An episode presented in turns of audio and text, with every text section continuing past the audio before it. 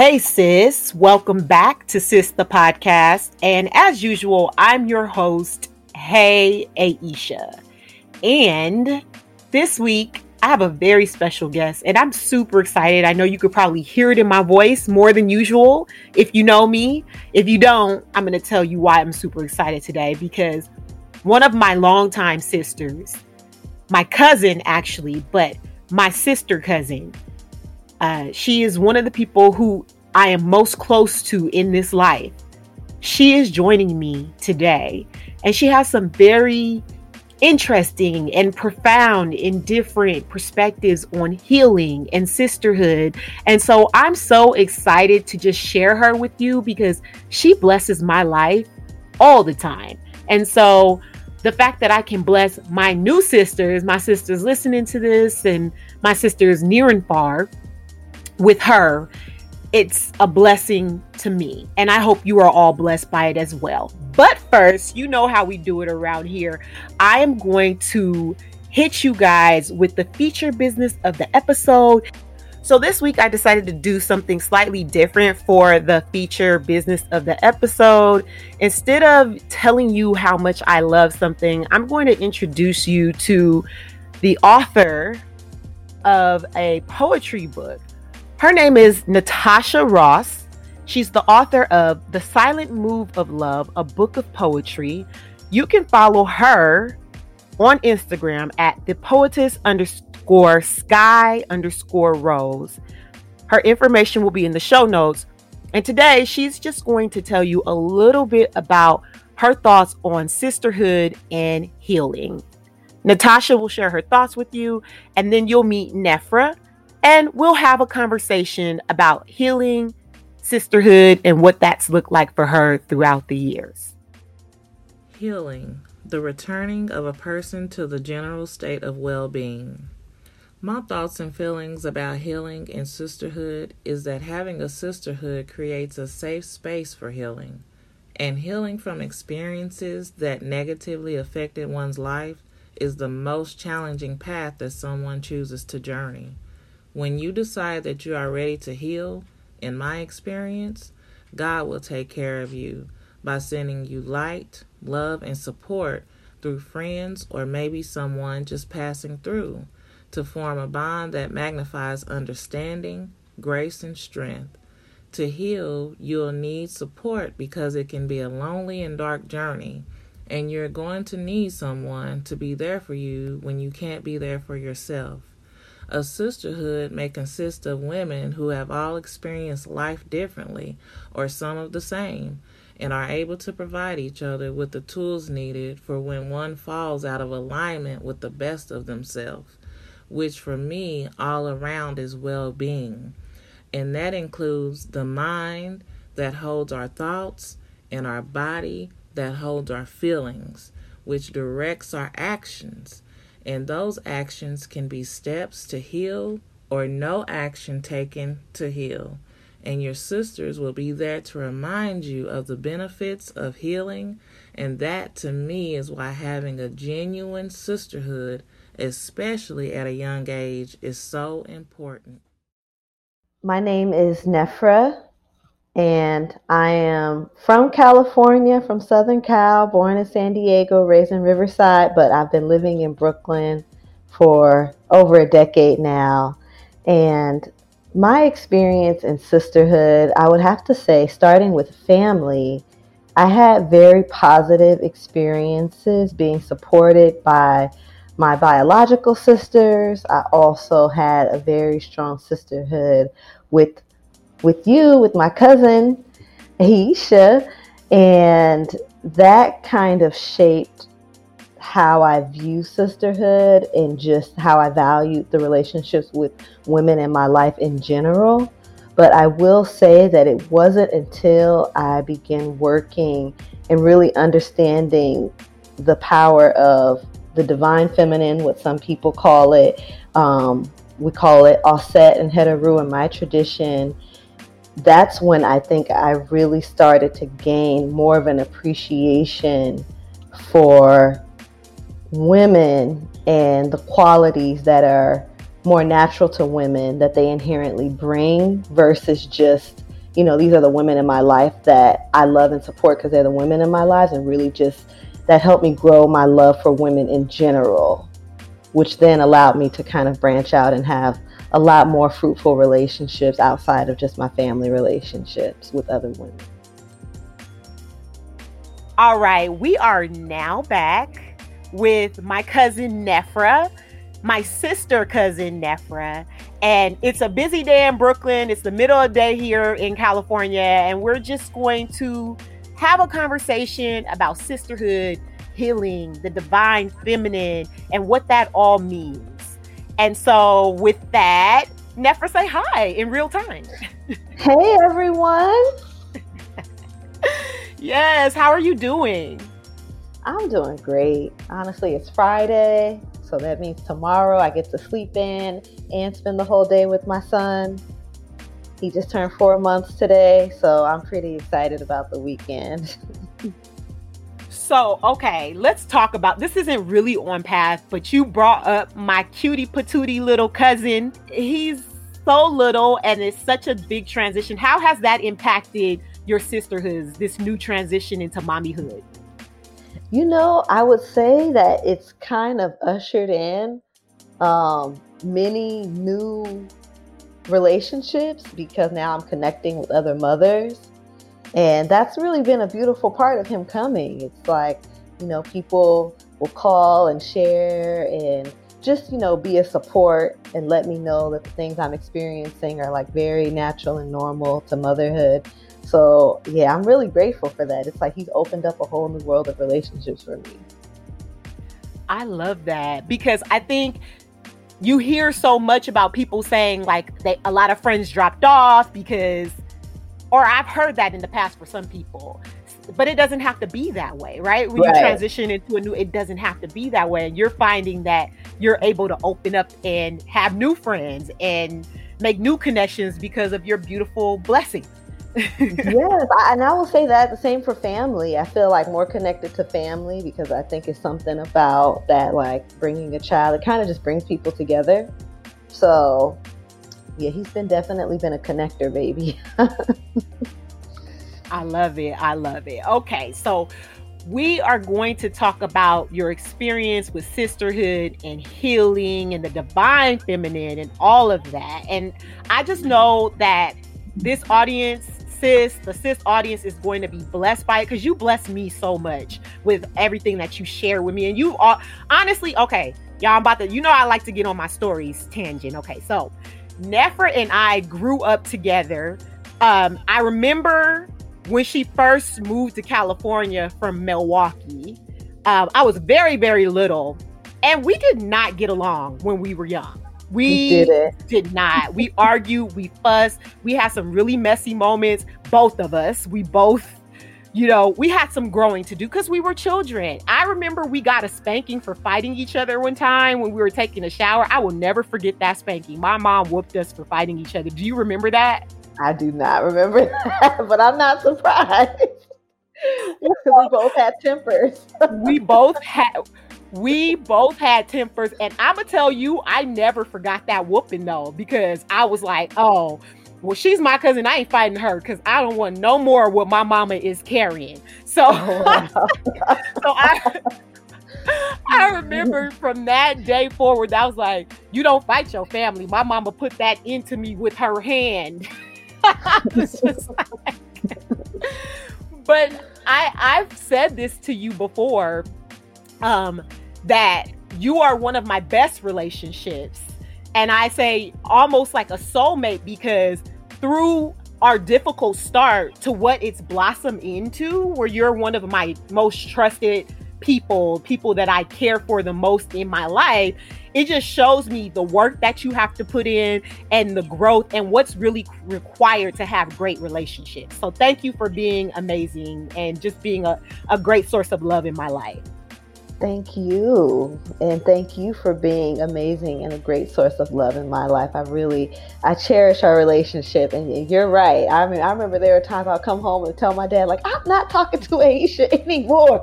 anymore. We would have our fallouts and we would sometimes just go, you know, months without speaking. This is when we were like adolescents and preteens. And so, yeah, for us to have a relationship where it's like, you're someone who I can literally tell anything. I don't feel like there's, you know, if I have something that I'm like, okay, I'm keeping this close to my chest, you know, you're on that list though. You are on that list. So I really, really appreciate your fellowship and just your love and support all through the years. Yes. I mean, yeah, I was telling somebody the story about how I was just like a spoiled brat. And I remember you used to always call me on it. And I used to get so mad. But I remember, like, even with me being a cancer, for, for those of y'all who didn't know this, I'm a cancer. And if you know anything about astrology, they talk about the moodiness of this this water sign. And um, and I remember one time being so mad at you because you were like, Oh, you're having one of your mood swings. My dad is right on the cusp and he acts just like you sometimes. And I was like, be quiet. I didn't want to hear, I didn't want to hear it. But now I'm so thankful for that. So let's talk a little bit about how difficult relationships can um, help to direct you, guide you, sharpen you, and also like how do you heal? Because we both have in those time frames we hurt each other. So how do you heal from that to even be able to get back to each other? You know, I feel like so much of the healing is really prompted by your own like your own readiness to kind of grow and accept things. So even though I know we would give each other an earful when we weren't happy with each other growing up, I really do sincerely feel that it was like our own path though that kind of prompted us to grow to where we could really become more loving and supportive of one another. Not to say that like external things can't be, you know, stimuli to help push you, but at the end of the day, it's kind of like you have to look in the mirror and make that decision. Like, you know what? I didn't like what my cousin said about me, but it's true and I'm going to work on it. You know, it kind of has to be like, a, a, personal commitment. So I just feel like both of us, we have been committed to just improving how we are, like improving who we are to ourselves. And I think in turn, like we've just become better people and therefore better in our relationship together. Absolutely. I remember a key time for me is when you had gotten that car wreck and you were in the hospital and then I think we maybe had even been mad at each other a little time before that. And my mom was like, Nefra is sick and we got to go see her. I was like, I'm mad at her or something. And my mom was like, You're going. And when I got there and I saw you in that hospital bed, I was wrecked. I was oh, acting so weird. I wasn't talking, I wasn't saying anything. And you were sitting there. And I remember I used to internalize things. So I was like, I was so mean to her. This is why this happened to her, right? And this is I never told you this, but I was thinking this in no, my head. Didn't. Oh my goodness. and in that moment, I literally was sitting there acting so weird, being quiet. I put my hand on the bed and I prayed. I said, God, if you heal her, I will never be mean to her again. oh wow. you healed me, cousin your, your, your, pledge to God is what turned it around because you know I, I didn't know how close to fatality I was in that accident, but they were kind of like, you know, will I pull through? Like, you know, so yes, that prayer is what got me through, cousin. It's what got me through. I don't know. I you know, being a drama queen, right? Or or, or um, healing from being a drama queen. it's like so I um I don't know if I actually made if I committed to that, but I do feel like I always remember that as a pivotal point, maybe around 16, because then I went to college, then you went to college, and we would make a point to like when we come home to hang out or to at least check in with each other. And as we got older, we made sure that was more consistent, more consistent, more consistent. Right. And um, so I do think it's like we both were have always been committed to personal growth and i never realized that until you said that because i feel like i just got committed to that within the last five years but no and, and no. i think i think we both had something to do with that in each other's lives right right yeah and so, i think it's also family culture it's like you better be improving yourself all the time you know so like Well, yeah, yeah. I mean, so at least, and I think what I love about you is you don't just see it as career, you don't just see it as, you know, earning money. You see it from a total perspective to where removing bad habits and healing from past trauma is also part of that process. So, can you tell me a little bit about your overall healing journey and a little bit, um, you know, just whatever you want to share in that regard? Okay, sweet. So, just to give you a little like background, if any of you watch Avatar: The Air, the the Last Airbender, um, I will be part of the Fire Nation. so you know, I could be very ambitious, very sharp. You know, in school, I always really like excelled academically, and you know, those things came natural. But also with that same energy, you know, I could just be extremely critical of others, which of course, you know, if you're that way with other people, you're that way with yourself. And just there was a certain sharpness when there didn't need to be that I wasn't really proud of, but not really knowing how to fix it, but just knowing that it's something that, you know, many people commented about over the years, like my tongue and, you know, and my mother would, you know, say like, you know, the tongue can be a sword and that you know, the way I use my words, I could really like cut people down. So, kind of knowing and understanding that, I also understood that it, it was kind of like intertwined and wrapped in my gifts, but that it was kind of like the curse of my gifts. But I wasn't really aware of how I could let that go, let the negative aspects of that fire in my personality go and still hold on to the virtues of you know things that actually help me succeed and you know do really well in my schooling and things like that.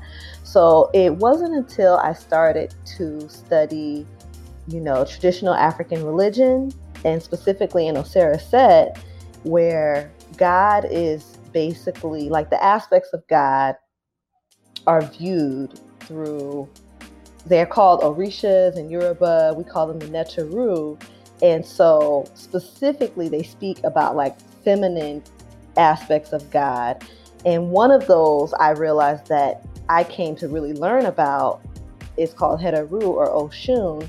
And she flows and operates almost like polar opposite to the way that I was used to, you know, used to gaining success. I was used to gaining success always just through like I'm gonna just like outsmart, outplan, outwit, and that's how it's going to come to me. And Heteru is a lot about relationships with people, and it's about you know making people feel a certain kind of way and really using sweetness and gentleness and understanding how that can be so much more effective than you thinking you're just going to axe your way with a machete through. You know, it's kind of like a whole different approach. So you know, and, a big part of it is meditation. So, me being a pretty, I would say, externalized person, meditation, it didn't come easiest for me. But through the years meditating and really using like a specific meditation system where in my meditations, I wouldn't just visualize like what I want. Like, I think it's great. It's, it's nice to spend time just visualizing what you want, but there's these certain meditations that I know really help attract certain things in my life where I would work on a scenario. I remember one really specifically when I was um, I was doing spiritual work to attract a house because I really wanted to buy a house in Brooklyn. And you know, there's a lot of all cash buyers out here. It's a market where we have you know people with international cash, and then we have our local Jewish community who has lots of cash. So you can really just be locked out of the market um, with if you don't have that cash or you know i had many deals go through so i said you know what i am not going to i can't intellectualize my way to success with this one and i'm really going to lean on god and really lean on the heteru faculty which is what um, i realized is what i needed to attract that house. So i remember i was teaching and i had a temper with teaching. So I know like now you you wouldn't even believe like the amount of patience I've cultivated over the years. But in the beginning, I did not have a lot of patience. But externally, I couldn't say things, I couldn't do things. I felt like every student needed a spanking. Like internally, that's how I felt. And it will result in just like a certain sharpness. And don't get me wrong, my kids were like the best behaved class, but they were they thought I was just heartless. Like they were just like, okay, this Crum is crazy, okay. But like, but they they appreciated that our class wasn't like disorderly like some of the other classes, but at the same time they were just like, it's too intense being around you, you know, because I was just like on them every single second. So I remember specifically having a couple of students that I just would feel that fire rage. Like they would say certain things or do things, and I would feel it come up. So as part of, you know, my work to to get the house, I said, okay, I'm to really conquer that that rage, and I'm going to just affirm that, like, no, I could be peaceful, and like the love that I show and the patience I show to these children is what I show myself, and that God has really created me to be able to like handle the situation with ease, and as a as the kind of like the blessing from me making an effort to really align myself with the ways of God and with God and how God would really want to see me, um, would really want to come through me to help heal these children. I just kept focusing on that. And I, I actually, I remember the day that one of my students who used to, oh my goodness, like if I tell you, you would not guess that she was 10 because her mouth, it was like she was a bitter, it was like she had just been through a lot and she had yeah. gone through some things but she also had a mother who when she was younger from what the staff told me whenever she would curse and just do things that her mother always said it was so cute it was so cute so now she's 10 and it's like you're not really like a toddler you're not at that cutie age anymore and you're saying these like horrendous things out of your mouth and i would just you know it was always a struggle for me to maintain my composure and peace and really come to her from love and not just like frustration. So I remember the first time that like she said something and internally I didn't have that fire come up and I girl I went out into the, the little stairwell where no one could see me and I was just praising God like yes, yes, like we're doing this. And that shift, I know it had to just release so much energy because the house came like shortly after. And I mean, I was looking for months. I had many offers go through, and I said that I wanted, you know, certain specifications. I had many realtors tell me that I was just someone who would never pull the trigger because they would show me properties and they weren't my vision. And it's like, I don't think this is what God has for me. So I would like, you know, say no thank you and they'd be like you're just not going to buy anything but i finally got you know the house and it met all the it checked all the boxes of what i really wanted and i know that that was like a result of me working through that divine feminine energy and learning that you know i can be very sharp in the ways that I need to be, but also know that I can move in love and gentleness and sweetness and how that can really heal and transform my life. Right. And not just your life, but like the lives of others too, because I'm sure, like, even going back to the student, the young lady who, you know, these kids be knowing now. They know when they get to you now. They know. And the, the real smart ones, they be like, hmm, Miss Croom thinks she all that. Let me, I got something for her. And they'll pull out their little trick out the bag to, to try to get that rise out of you, you know? And so I'm right. sure when you started having a different response, it probably shifted her behavior as well too over time. I hope so. yeah, yeah. I now she is probably like, oh my, if you know, graduated from high school. So maybe one day our paths will cross again, and I'll get to see like. I hope so. Yeah. I know uh, one of our aunts I it used to always uh, be and, and our uncle they're educators. And so i remember hanging out with them and somebody will say excuse me are you miss so and so and yeah you were my second grade teacher. And i just you know so it, she might be one of those people that just pops up like that. And i hope so too. I hope yes. it, it helped to change her. Now absolutely. when you were talking about instead of focusing on the thing itself and then focusing and instead of focusing on the thing itself and then shifting shifting the focus to the thing that was possibly holding you back from the thing that you wanted.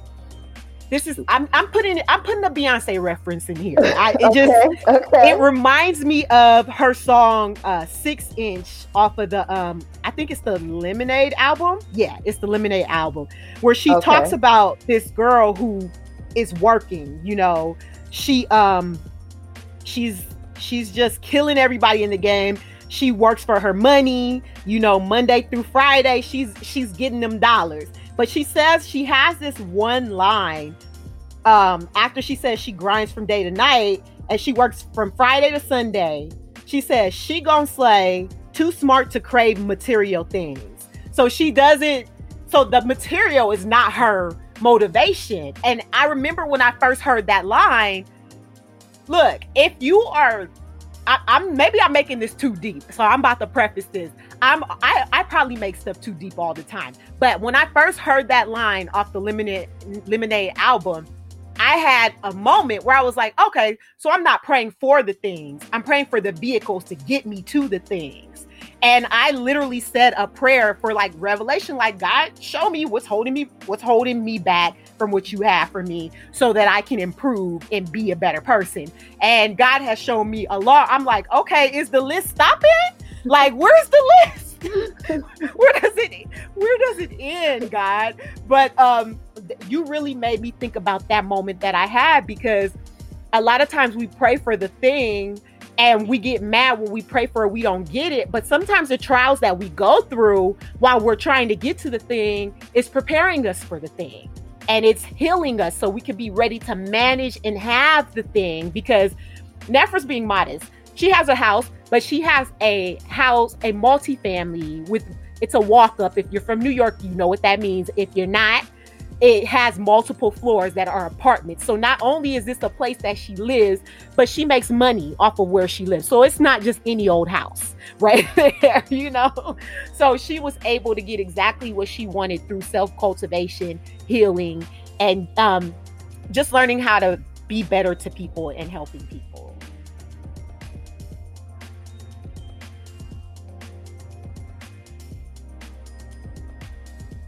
I think that is the perfect place to stop our conversation. Nefra has had a journey through healing that is marked by lots of self work, and her spirituality has really driven that. We're going to pause right there because we had over an hour conversation, and I am not going to pack all of that into one episode. There will be a part two that will drop next week, but hope that you got something out of this. It is my intention that everyone gets something out of each episode about sisterhood, but also about what role they play in sisterhood and how they can be a better sister going forward. I also hope that this pushes you towards committing to introspection and self work, not only so that you could be a better sister, but just so you can be closer to God, whoever you call God, or whatever spiritual beliefs you hold. I hope this put an emphasis on spirituality and how whatever your discipline, your religion, your belief system is, spirituality plays a role in your your cultivation, your evolution and your growth, and that can have a better impact on your relationships. I so appreciate you all for listening, those of you that have been listening. And whether this is your first listen or your 10th listen, I thank you so much as always. I have one final hope for you as this episode ends. I hope that peace and love flow through your life like an endless, endless, endless river. And I hope that the love and the acceptance and the support of sisterhood just falls fresh on you like morning dewdrops. Until next time, sis, peace.